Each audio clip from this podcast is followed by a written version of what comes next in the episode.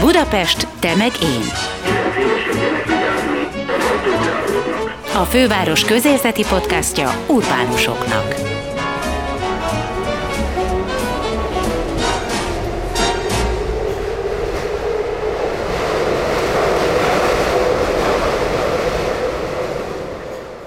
Sziasztok, ez itt a Budapest Megén Podcast. Én Veres Dóra vagyok.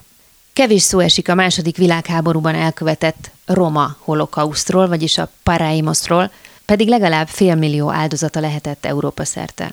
Itthon a nyilas hatalom átvétel után kezdődött meg a cigányság szervezett összegyűjtése, és sajnos a magyarországi romák egy jelentős része áldozatául esett az üldöztetéseknek, az áltudományos orvosi emberkísérleteknek és a tömegkivégzéseknek. Itthon mintegy 5000 életet követelt a roma holokauszt, míg az üldözöttek száma tízezrekben mérhető. Mivel nem jól dokumentált az elhurcolt és meggyilkolt romák élete és sorsa, ezért sokszor csak egy név maradt fent utánuk az utókor számára. Nekik állít méltó és rendhagyó módon emléket a Dipart kollektíva, amely egy nemzetközi alkotócsoport. A fiatal művészek ugyanis azt találták ki, hogy névre szóló leveleket írnak és iratnak a mából az elhunyt embereknek. Ezeket a leveleket meg lehet hallgatni a Budapest galériában, a Ha mindenki meghallaná című kiállítás keretében, ahol különböző a témához kapcsolódó események is kiegészítik a hanginstallációt. A kiállítás kurátora Gadó Flóra a mai vendégünk. Ti a Fővárosi Önkormányzat non-profit galériája vagytok. Az éves feladatok kitűzésekor mit szokott jelenteni? Milyen ügyeket kell felvállalnotok, melyek azok, amelyeket választhattok, hogy foglalkoztok vele, vagy nem? Szóval egyetlen hogyan alakul a mhm. profil uh-huh. ennek fényében? A Budapest Galéria a Budapesti Történeti Múzeumnak egy alintézménye. Tehát a, a Városodi Múzeum egy kortárs művészetre foglalkozó része vagyunk, és alapvetően nincsen gyűjteményünk, hanem mindig időszaki kiállításaink vannak, amik a kortárs képzőnyszet különböző trendjeit és, és fókuszpontjait mutatja be. Ö, igyekszünk arra figyelni, hogy ezek legyenek mondjuk egyéni kiállítások, fiatal pályakezdő művészeknek és már befutottabb középgenerációs művészeknek is, illetve olyan csoportos kiállításokat rendezünk ugye a munkatársaimmal, amik valamilyen társadalmi problémára vagy aktuális kérdésre irányítják, vagy hívják fel a figyelmet. Azt végigböngésztem, hogy tavaly például 2023-ban milyen kiállításaitok, megmozdulásaitok voltak, és azt láttam, hogy a tavalyi év az nagyon fókuszált a női és queer pozíciókból bemutatható hát erőszakra, az erőszak tevékenységekre többféle kiállítás, projekt szólt erről, szóval ez így néz ki, hogy akkor leültök az évelején, látjátok a trendeket, képzőművészeti művészeti irányzatokat, hogy mi az a téma, amivel leginkább szeretnek foglalkozni, és aztán akkor ti is arra próbáljátok felültetni a projektjeiteket? Igen, illetve azt is nézzük, hogy mi az, ami mondjuk ö, kicsit hiányzik a, a hazai ilyen intézményrendszerből, vagy hogy kik azok a művészek, vagy témák, vagy kérdésfeletések, amik kevésbé ö, reprezentáltak, és akkor mhm. így jött igazából a már általad említett erőszakról című kiállítás, ami mondhatod is a nők erőszakot tematizálta, és ez is egy olyan ö, koncepció, hogy ilyen kérdésfelvetés volt, hogy kapcsolódott ahhoz a készülő emlékműhöz, ami szintén ugye a fővárosnak a kezdeményezésére lesz nők erőszak ö, emlékműve. Ö, Német Ilona képzőművésznek a munkája lesz ez, ami ebben az évben el fog készülni, és ezzel is próbált dialógusba lépni a kiállítás, és erre pedig Páli Líviát kértük föl kurátornak, aki amúgy a Kisceni Múzeumban dolgozik, ami szintén a BTN-nek egy tagintézmény, szóval itt volt egy ilyen együttműködés, és igen, azt, azt fontosnak tartjuk, hogy legyenek, nem, nem is úgy mondanám, hogy van mondjuk egy évnek egy témája, hanem van több ilyen visszatérő uh-huh. ö, téma, vagy, vagy kérdésfeletés, amivel szeretnénk foglalkozni, és igen, a, a másik ilyen fontos ö, esemény tavaly, ami a mostani kiállításhoz is kapcsolódik, ez a Flaster volt, ami ugye az első köztéri kortárs művészeti biennálé volt, szintén a Budapest 150. egyesítésének az évfordulójára. És már ott a Flasteren egyébként részt vett az a projekt is, amelyet most tavasszal fogtok kibontani, ami a roma holokausztal foglalkozik, illetve hát a, a, a poráj most, így kell cigány nyelven ezt megfogalmazni, illetve a, a roma holokauszthoz való viszonyunkkal foglalkozik. Mesélj róluk, hogy kik ez a, ki ez a kollektíva, ez egy nemzetközi csapat, ha jól látom, akik ezt tűzték zászlajukra, és hogyan tud ez egy múzeumi térben megjelenni? Igen, ez több szempontból is egy érdekes kérdés, mert ugye a, a Flaster azon túl, hogy a projektek reflektáltak erre a 150. évfordulóra, az fűzte még őket össze, hogy a városnak a különböző elhallgattatott és elfeledett történetét mutatták be installáció, köztéri munkák, események, performanszok formájában, és egy nyílt pályázati felhívás keretében válogattuk a projekteket, vagy érkeztek be a projektek, és így ismertük meg a Depart kollektívát, vagy alkotócsoportot, akik éppen egy, egy négy főből álló kollektíva, egy igazán magyar Egy magyar részvevő, Szepes Anna, és ezen kívül Janesz Paur, Dominik Jelen és Ket Jugravu a tagok, illetve most ebben a projektben még két fontos szereplő van, a produkciós menedzserük, a két rész Müllernek hívnak, és egy tulajdonképpen egy ilyen nagykövet, amire majd később kitérek Pucsai Bettina Roma aktivista személyében, de a Flaster keretében ö, tulajdonképpen ők egy Salzburgban már megvalósult a projektnek a továbbgondolását ö, javasolták. Ők ott találkoztak a, az ottani egyik ilyen színházzal és kritikai színházzal foglalkozó szakon, ott jött létre az ő alkotócsoportjuk, és egyetemi szakon. Egyetemi mhm. szakon, uh-huh. és most már befejezték, de megmaradtak, és ugye Ausztria, Németország és Magyarország között ö, élnek, és tartják a kapcsolatot, és dolgoznak, tehát tényleg egy ilyen nemzetközi alkotócsoportról van szó, ami amúgy azért is ritka, mert nem csak ilyen szempontból heterogén csoport, hanem tényleg különböző disziplinák tekintetében is, tehát hogy a színházi neveléstől kezdve a képzőművészet és a performanszon át mindenki valamilyen más oldalt képvisel, amit nagyon izgalmasnak találtunk és ez a projekt, a, ha mindenki meghallaná, címet viseli, és ebben az a lényege, hogy mm, azt kezdte őket foglalkoztatni, hogy hogyan lehet azoknak a, az áldozatnak emléket állítani, akiket sokszor nem is ismerünk, és semmi más nem marad fönn róluk, csak egy név és egy születéses, egy halálozási szám. Illetve az, hogy a Rajmosztet a Roma holokauszt során meggyilkolt embereknek tulajdonképpen nagyon-nagyon kevés nyom maradt ránk, és nagyon alacsony az a típusú ilyen kollektív megemlékezés, amit a társadalom így, így föl tudna mutatni. És azt találták ki, hogy ilyen fiktív levélíró workshopokat szerveztek, ami amúgy lesz a galériában is február 15-én délelőtt, és, és lehet regisztrálni, ahol részt vettek ö, teljesen mondjam, a témát nem ismerő civilektől kezdve, roma aktivistákon át, ö, képzőművészek, más művészeti ö, pályán dolgozó emberek, és az volt a workshopnak a lényege, hogy fogalmazzanak meg leveleket ö, ezeknek az embereknek, amiben elképzelik, hogy milyen életük lehetett volna, hogyha nem halnak meg a háború alatt ö, közben. Tehát a levél egy, egy fikciós életről szólt, és nem pedig a már megélt, tudjuk, hogy élt életről. Nem, mert ugye sokszor nem tudjuk, csak a nevüket, amit mondtam is, hogy csak annyit tudunk, hogy, hogy volt hm. egy, egy roma ember, aki így is így hívtak, és nyilván van, akiről mondjuk... Jött, talán az igen, sem, az, igen, az, igen, abszolút, hogy mondjuk honnan jött, meg valakiről mondjuk egy-két információ fönnmaradt. Alapvetően ez, a, ahogy ők fogalmaznak, ez az aktív emlékezésnek a, az aktusa, hogy ö, tulajdonképpen mi úgy adjuk vissza ezt az emlékezést, hogy elképzeljük, hogyha nem ölik meg őket, akkor milyen, milyen gazdag és sok színű és változatos életük lehetett volna. És a levélíró workshop keretében megszülettek ezek a különböző nyelveken, tehát most van sok magyar, mert Flaster előtt és alatt is volt ilyen, de van nyilván németül, meg angolul levő levél, és utána ezeket mindig a szerzők felolvasták.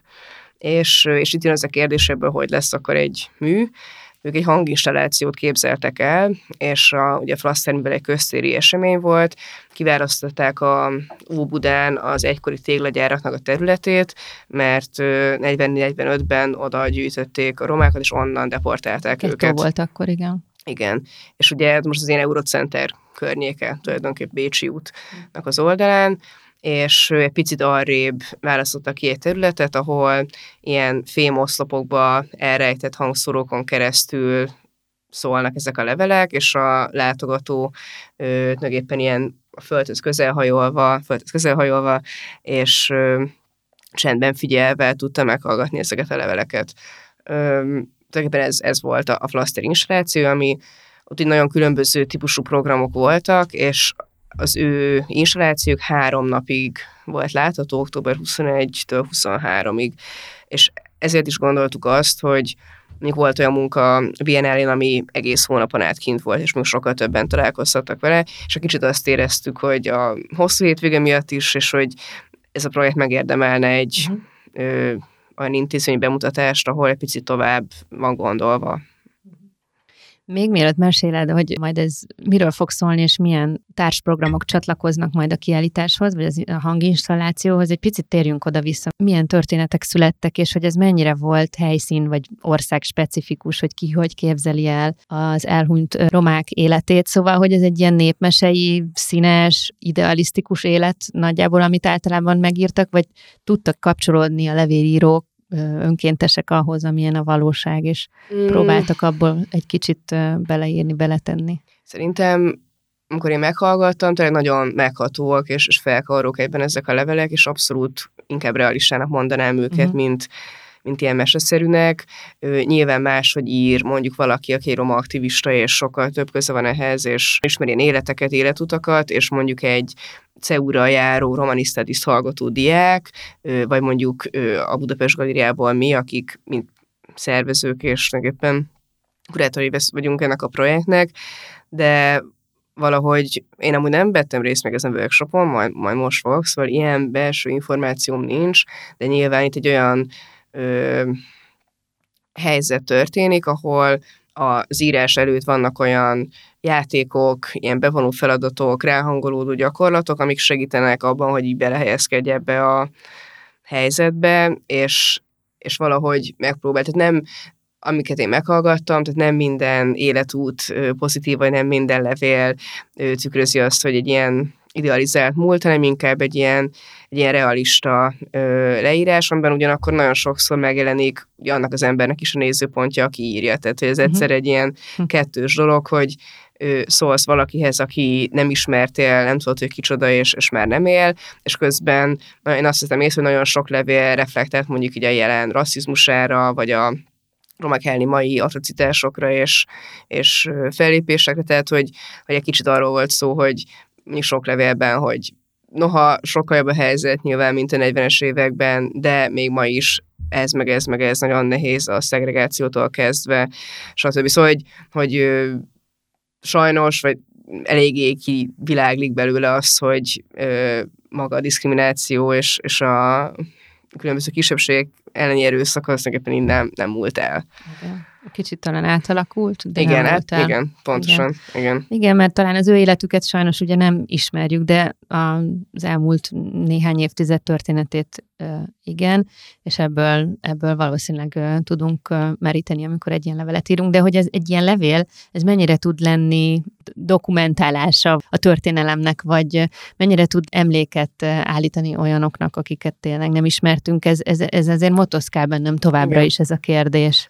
Hát ezt én úgy fogalmaznám meg, hogy ez kicsit abba az én paradigmába kapcsolódik bele, ami az emlékezés, meg az emlékműveket nem egy ilyen lezárt folyamatnak tekinti, uh-huh. vagy nem egy olyan dolog, hogy mondjuk egy szoborban, ami ott van egy köztéren, hosszú távon meg lehet ragadni, hanem inkább az emlékezésnek ezt az aktív, vagy ilyen dinamikus folyamatát és a, a párbeszédet ö, javasolja, tehát hogy ne csak úgy emlékezzünk, hogy megcsinálják az a szobrot, és utána le van zárva uh-huh. a mhm. dolog, vagy a, vagy a táblát, mert például Budán is van egy ilyen tábla az egykori télőgyár területén, de a, a Depárt kollektívának alapvetően az az elképzelés, hogy ettől nem ismerjük meg jobban a, a múltunkat, vagy ettől nem fogjuk ö, tudni megtanulni sem azt, hogy mi történt, sem azt, hogyan lehet ezt elkerülni a jövőben. És maga a levélíró folyamat is, illetve az, ahogy a látogató befogadja ezt, és meghallgatja, és elképzeli és ezeket, válik. és részévé válik. Tényleg el tud indulni valamiféle gondolkodás vagy párbeszéd, és amúgy erre reagál a kérdésnek a másik része is, amiről mindjárt tudunk beszélni. Tehát, hogy ez tulajdonképpen egy ilyen ellenemlékmű, ami nem egyrészt ne, nevesít, ami tényleg egy nagyon ilyen fontos gesztus az összes ilyen projektben, hogy, hogy már azzal, hogy kimondjuk ezeknek a, állatoknak a nevét, az már egy ilyen emlékező gesztus. Másrészt pedig tényleg arra, arra ösztönöz, hogy Hogy ne hagyjuk abba a foglalkozást Igen, ezzel? pontosan, pontosan, uh-huh. ne hagyjuk abba a foglalkozást ezzel, és hogy milyen olyan módok vannak a múlthoz való kapcsolódásnak, ami tényleg túlmegy az ilyen történelemkönyveknek a lezártságen. E, ebbe csak azért megyek most bele, mert én is ilyesmivel foglalkoztam a, a doktorimban, tehát ugye a múlt feldolgozásnak a kortárs képzőnszeti vonatkozásain, és hogy, hogy itt, itt tényleg az az ilyen fő irány, hogy a múlt nem egy ilyen lezárt egység, hanem egy ilyen folyamatosan újra megvizsgálható dolog, és nyilván anélkül, hogy ne dolgoznánk fel a múltat, nem fogjuk tudni érend sem megérteni, és pont amit te is mondtad, hogy mi, miken keresztül jutottunk el ideig, vagy mik azok a dolgok, amik változtak, de sajnos így ilyen globális szinten mégis ott maradtak. A 30-as, 40-es évek történelme is benne a holokauszt Egyébként általában kiemelt figyelmet kap, emléknapjaink is vannak ide vonatkozóan. Visszatérően beszélünk az elhunytak emlékéről, kivéve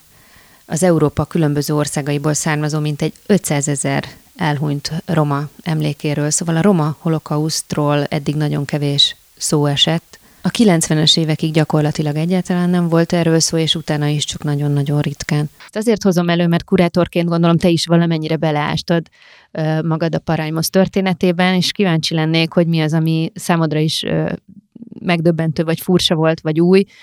Te is ezt érzékelted, hogy gyakorlatilag alig találsz róla információt, mert még mindig nagyon keveset beszélünk erről?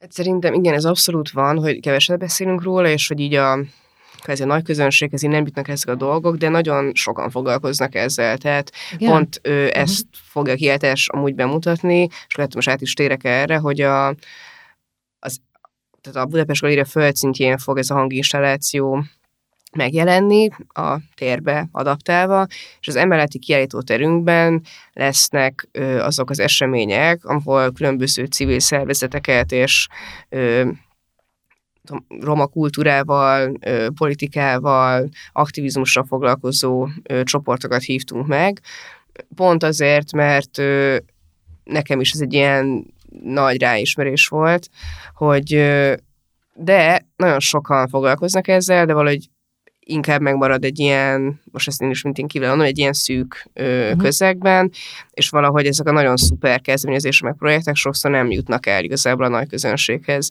és ez volt a Depártnak az ötlete, mert nyilván ez a, ez a nevennek a térnek, hogy a dearchiváló labor, ami tulajdonképpen onnan jön, hogy a, ők ez az egész hanginstalláció és a fiktív levelekkel egy ilyen újfajta archívumot hoznak létre mm. a nem létező dokumentumok és archívumok helyett, mert nagyon sokszor, amit mondtam is, nincsenek dokumentumok és nyomok ez erről az időszakról, illetve azon belül is a, a romák helyzetéről, és hogy ez meg akarja bontani az archiválásnak, a dokumentumnak, a rögzítésnek, megint csak a, történelemnek ezt az ilyen megkövesedett rögzítést, és megpróbálja ezt a teret átalakítani olyan találkozások terévé, ahol a látogatók megismerik azokat a szervezeteket és embereket, akik ezzel tényleg nagyon-nagyon régóta egy missziószerűen foglalkoznak. És, és így áll össze, tulajdonképpen azt találtuk ki, hogy ugye kettes február 14-én nyílik, és április 7-én zár, és onnantól kezdve, hogy megnyílik minden szerdán, egy ö, csoport vagy szervezet veszi birtokba ezt a fönti részt, minden szerdán lesz egy esemény, és azon a héten ezek a csoportok használják is a galéria terét arra, hogy ők saját megbeszéléseket tartsanak, bemutatókat, bemutassák a közönségnek, hogy mikkel foglalkoztak eddig, ez az első térben lesz fotókkal, videókkal, tehát mhm. ez abszolút rájuk van bízva, és ez is egy picit egy ilyen rendhagyó dolog, hogy nekünk elég nehezek a tereink, egy ilyen középkori épületben a Budapest Galéria, nincs mondjuk egy olyan terünk, ahol azt tudjuk mondani, hogy a kiállítástól függetlenül itt most lesz egy artist talk, vagy egy workshop, vagy egy előadás, hanem pici, pici mert nagyon pici terek, mm-hmm. és épp ezért gondoltunk arra, hogy akkor, akkor a kiállító teret használjuk erre, hogy ez legyen egy ilyen a találkozásoknak egy terepe, és, és így, így állt össze, hogy a kiáltásra párhuzamosan ez a dearchiváló labor létrejön. Nem kérem, hogy az egészet sorolt fel, bár azt is megteheted, ha gondolod, de ezért emelj ki légy szíves ilyen programokat, már csak azért is, hogy az ember betájolja, hogy például mondjuk gyerekekkel, családdal, vagy inkább egyedül látogasson oda, program műfajából adódóan erre lehet következtetni. Igen, Ugye az első, amit említettem is, a Evilíró Workshop, február 15-én, amit a, a Depart alkotócsoport fog tartani, azt amúgy nagyon ajánlom, mert itt akkor meg lehet ismerni ezt a, át lehet élni magát ezt a folyamatot, és akkor neképpen a, mindenkinek a levele bekerül az ő archívumukba, és így az ember tényleg így része is lehet a kiállításnak mielőtt tovább mész, ez, ez korhatáros dolog? Szóval, vagy hon, honnan érzed azt, hogy érti is, és ez aktívan részt is tud venni valaki ebben? Valószínűleg a Levi workshop alapvetően nem gyerekeknek van, uh-huh. tehát hogy ez azt gondolom, hogy, hogy még egyetemistáktól, gimnazis egyetemistáktól mhm. fölfelé, uh-huh. de lesz egy csomó olyan program, viszont ö, fiatalabbakat is megszólít. A Roma Hősök Workshop az a független színháznak, ami ö, Roma Színház programja, ami kifejezetten ő gyerekeknek szól, és ez már egy, ez is fontos volt nekünk, hogy van, aki mondjuk ezekre a szerdákra egy új programot ö, javasol, vagy hoz létre, és van, aki meg már meglévő programokat adaptál, vagy épít uh-huh. be. És a Roma Hősök workshop az éppen évek óta nagy sikerrel megy, ö, főleg mondom gyerekeknek a részvételével, ahol elképzelhetik a workshop végén, hogy ö, milyen egy igazi roma hős, és a képességei, hogyan tud túlélni, hogyan tud működni a világban. Ez például szerintem tök izgalmas. Egy részvételi színház? Igen, tulajdonképpen, uh-huh. igen. Hát egy, egy workshop, de hogy igen, részvételi színház workshop. elemek uh-huh. vannak benne, igen. Ö, szerintem izgalmas lesz a Finel Amerika nevű szervezettel ez a trauma workshop, ami a transgenerációs traumának a feldolgozásáról, meg, meg kibeszéléséről szól, ami nyilván megint csak ö, kapcsolódik úgy az egész kiállításhoz, hogy mm, mondjuk mi történik akkor, hogyha a te családodban volt ilyen, de nem tudod a kapcsolódásmódot, vagy nem ismered a pontos történetet, vagy mondjuk csak egy-két ilyen információ rendelkezésedre, és ezt hogyan dolgoz föl, ez nyilván most egy nagyon ilyen aktuális téma is, a transgenerációs trauma leküzdése, és ez is szerintem egy ilyen fontos dolog, hogy bekerülnek ezen keresztül a Budapest Galériában nem csak művészeti események, tehát nyilván a színház az közelebb áll hozzánk, mint művészeti műfaj, de mondjuk egy ilyen trauma workshop, amivel hozza a pszichológiát, illetve a különböző ilyen, ilyen részvételi ö, csoportterápiás módokat, ez is nagyon izgalmas szerintem és ez például április harmadikán, az utolsó héten a Roma képműhelynek egy betítése és beszélgetés. Roma képműhely az eltén mint egy óra indult, és alapvetően a, a cigányságnak a vizuális reprezentációjával foglalkozik évek óta Müller Andrásnak a vezetésével, és ő egy kihelyezett órát tart a Roma képműhely Budapest galériában, most először pontosan milyen filmet fogunk vetíteni, ami valószínűleg a nem nálunk, hanem az Esernyős galériában lesz szintén Óbudán, mert ugye megint csak a, a tér és a hely szűke, de alapvetően nálunk indul a program és a, és a beszélgetés, és ö, izgalmas lesz még, ö, ez nem egy szerdai program, de az egyik depártos művészket, Jugravú szervez egy beszélgetést a roma és LMBTQ aktivizmus találkozásáról.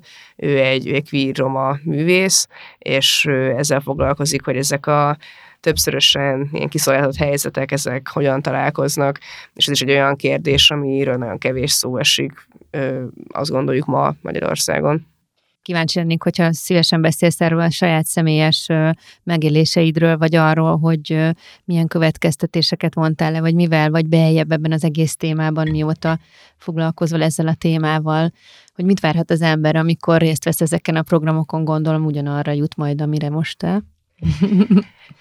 Jó kérdés, nyilván van egy egy tudás bővítés és ismeretszerzési igény az embernek pont azért is, amit te mondtál, hogy keveset tudunk erről, ez zavaró, hogy miért tudunk erről keveset, aki, aki nem érintett, vagy, vagy nincs valamilyen szorosabb kapcsolat ezekre a szervezetekkel, tehát nyilván egy nagyon sok mindent tanulni is lehet ezekből, és szerintem tényleg azt, hogy a, a részvételiségnek és a ö, együttműködésen alapuló ilyen művészeti gyakorlatoknak a különböző módjait lehet kipróbálni, tehát maga a hanginstalláció is arra ösztönöz, hogy amit mondtam is, egyrészt ezt a új feldolgozás egy ilyen aktív folyamatként élt meg, és elképzel ezeket a helyzeteket, és hogy azt próbálja megmutatni, hogy ezek például sok olyan mű esetében, ami valamilyen mondjuk egy kisebbségnek a történelmét, vagy valamilyen múltfeldolgozási folyamatot mutat be, ott tulajdonképpen nagyon fontosak az egyéb szereplők is. Tehát, hogy ez nem önmagában egy, egy művészeti projekt, ami semmilyen szinten mondjuk nincs így beágyazódva uh-huh. a társadalom egyéb részeibe, hanem, hanem ott van ez a nagyon sok együttműködő partner, akikről az előbb beszéltem, és hogy az nagyon nekem, mint aki így részben szervezi ezt a kiállítást, nagyon érdekes az a folyamat, ahogy nyomon követem a Depártnak és ezeknek a partnereknek az együttműködését, hogy mindenki elképesztően nyitott, nagyon jó ötletek vannak, tényleg így több ötlet is, mint amennyi hét van a mm. kiállításban, és hogy nagyon jó úgy kiállítást csinálni, hogy az ember azt érzi, hogy van tétje, és hogy fontosak lesznek ezek az események, nem csak azon, akik létrehozzák, hanem, hanem akik eljönnek, és hogy olyan új tudással tudnak, és olyan tapasztalatokkal találkozni, ami, ami, ami tényleg ö, esetleg átalakítatja a gondolkodásukat. Lesz például még ezen a, ebben a fönti térben egy ilyen olvasósarok, ahol olyan könyveket, nem csak ö, szakirodalmat, hanem költészet, stb. Ö, mutat be a depárt, amik inspirálták őket, és amik ezt a témát feldolgozzák. Bemutatjuk a levéltárnak egy nagy gyűjtését, egy ilyen adatvizualizációs térképes weboldalt, ami... Ez mit jelent pontosan? Az, hogy egy csoport feldolgozta a Roma holokausznak a történet úgy, hogy mutatják a térképeken, hogy pontosan honnan vitték az embereket, uh-huh. mi történt, ő meg teljes módon rekonstruálni, ugye a mai Magyarország térképen is vetítve ezeket a folyamatokat, tehát tényleg van egy ilyen ö, kutatói ö, része, tehát hogy e, ez szerintem így, így ritka, és szerintem fontos, hogy ö, sok kiállításnál is mi is törekszünk arra, és amúgy az erőszakrólnál is, mert ez volt, hogy együttműködtünk civil szervezetekkel, de hogy szerintem ezzel is lehet elérni mondjuk azt, hogy új közönség jöjjön hozzánk, hogy a Budapest valójában ne csak az jön, akit mondjuk érdekli a kortárs képzés, vagy mondjuk azt gondolja, hogy érdekli, de hogy ennél egy ilyen sokkal tágabb mezőt próbál így megszólítani. Meg az is tetszik egyébként ebben a programsorozatban, hogy most egy első halásra, hogy választhat az ember, hogy milyen mélyre szeretne Abszolút. menni. Tehát, hogy sok rétegnél meg lehet állni, vagy akár ezek szerint mélyíteni lehet a tudást is, meg a tapasztalást. Abszolút, igen, ez egy nagyon jó szempont, hogy tényleg az is elég, hogyha megnézed a, meghallgatod az installációt, és, és mondjuk megnézed, hogy milyen különbözik a flaszteren bemutatott köztéri helyzetről, hogyan alakul át, hogyha ezek kiállítótérben van, milyen új anyagokkal egészül ki, hogyan hat rád máshogy, és pont ez, hogy különböző programokon lehet részt venni, különböző szintű, és hogy nem, ez nem inkább nem elvárás, meg nem is reális, hogy mindenki minden részt vegyen, de hogy tényleg szerintem ez egy ilyen fontos dolog, és ez kicsit ilyen tágabb értelemben vonatkozik arra, hogy mind kortárs készítővel foglalkozó kurátorok, és mind intézmény szeretnénk nem csak annak az 50 embernek kiáltást csinálni, akit érdekel ma ez, hanem már most ezeken az előzetes ilyen megbeszélésen kiderült, hogy valaki mondjuk még nem volt nálunk, most eljött, megnézte, vagy hallott már, de nem volt még, és hogy tényleg így esetleg mondjuk a kiáltásunkra ők is eljönnének, mert tudják, hogy volt egyszer már egy, egy jó tapasztalatuk. Egyébként a klasszikus zenét művelőkkel szoktunk arról beszélgetni, vagy tőlük jön ez a gondolat, hogy újra kell a közönségüket építeni, mert hogy előregedik. Ez hasonló szerinted a művészeti galériáknak hát, a közönségénél is? Biztos, hogy újra kell építeni. Szerintem itt nem is az előregedés, hanem hogy... Elérdektelenedés? Igen, tehát hogy, hogy nagyon ö, sokszor mondjuk úgy kommunikál egy kortás kiállítás, ez nem hozzáférhető sokaknak, illetve mondjuk az iskolákban sem tanítják majd gyereket arra, hiába most már tök jó, rengeteg nálunk is olyan múzeumpedagógiai művészet közvetítői foglalkozás, ami ezt segíti, de alapvetően nem nagyon van arra ilyen szándék, hogy mondjuk gyerekek megtanulják azt, hogy mi az, hogy absztrakt művészet, vagy mi az, hogy társadalmi elkötelezett művészet. Ebből a helyzetből nehéz, ö, szerintem ez érdekes, a klasszikus szerint abszolút szerintem az öregedés, ezt, ezt én is így látom. Képzelően szerintem meg inkább az, hogy egy nagyon-nagyon szűk rétege, ami főleg a szakma, meg így a hallgatók, vagy diákok, és hogy, hogy hogyan tudjuk azt megmutatni, hogy ez mások is lehet érdekes, és hogyha így ezen az én első akadályon így átlendülsz, és oda mész, akkor ott már nagyon sok fogódzó próbálunk biztosítani tényleg a kiáltás vezető szövegeken keresztül a programokon át, a tárzetésekig, a workshopokig, hogy ez tényleg így működjön. Tehát ez itt tényleg a legnehezebb az az, hogy valaki el sem megy, mert azt gondolja, hogy jó kortás nem, nem érdekel, nem értem, igen. Mm. Tehát most állnak ki a film, a földbe, és megy valami hang, nem értem. De hogyha ezt úgy kommunikáljuk, hogy gyere a levelíró workshopra, ahol el tudod képzelni, hogy, és uh-huh. mondjuk, igen. Meg hát az, hogy az érzelmekre hatás az mindig sokat, sokat tud számítani abban, hogy, hogy az ember bevonódjon-e vagy nem, és ez a kiállítás, ez kifejezetten nekem úgy tűnik, hogy erősen megmozgatja az érzelmeket. Egyébként ez egy kérdésem is lett volna, hogy ezek a történetek inkább megrendítőek és nehezen feldolgozhatóak, vagy az embernek azért van egy, egy olyan érzése, hogy még, még hihet az emberiségben, amikor távozik.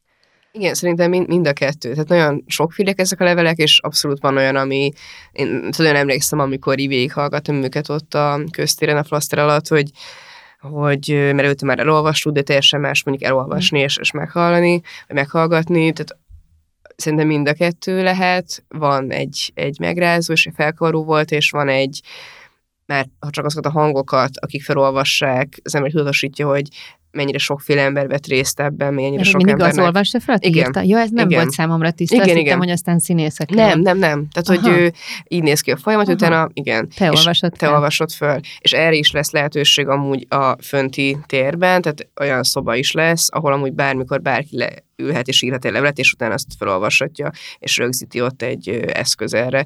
Tehát, hogy, hogy ettől az egésznek lesz egy olyan személyessége, ami valahogy bennem inkább egy ilyen, valamiféle ilyen reményt ébreszt, tehát, mm-hmm. hogy így valakinek ez fontos, aki ezzel foglalkozik, és így tesz azért, hogy ezek az emlékek így, így megőrződjenek, meg aktiválódjanak, és abszolút ez az érzelmi hatás, ez sokszor mostában azt gondoljuk, hogy ez akkor biztos, hogy ilyen gicses, vagy ilyen túlzó, de hogy éppen ez, és nem véletlen, hogy ezek a, a depártnak a tagjai színházi háttérre rendelkeznek, ez nyilván egy eszköz, egy ilyen egy retorikai eszköz arra, hogy igen, fontos, hogy elérjük a befogadót, fontos, hogy hassunk rájuk, és ez nem, én azt mondom, hogy ez nem ilyen gics vagy, vagy ilyen melodráma, hanem, hanem ez az, hogy megmozgatni azt, ami sokszor így abszolút el van nyomva, hogy így uh-huh. vannak érzéseink, és meg tudnak hatni történetek, és ez fontos, hogy ezt, ezt megéljük. Az első tapasztalatok a kültéri kiállítás után, a flaster után mik voltak?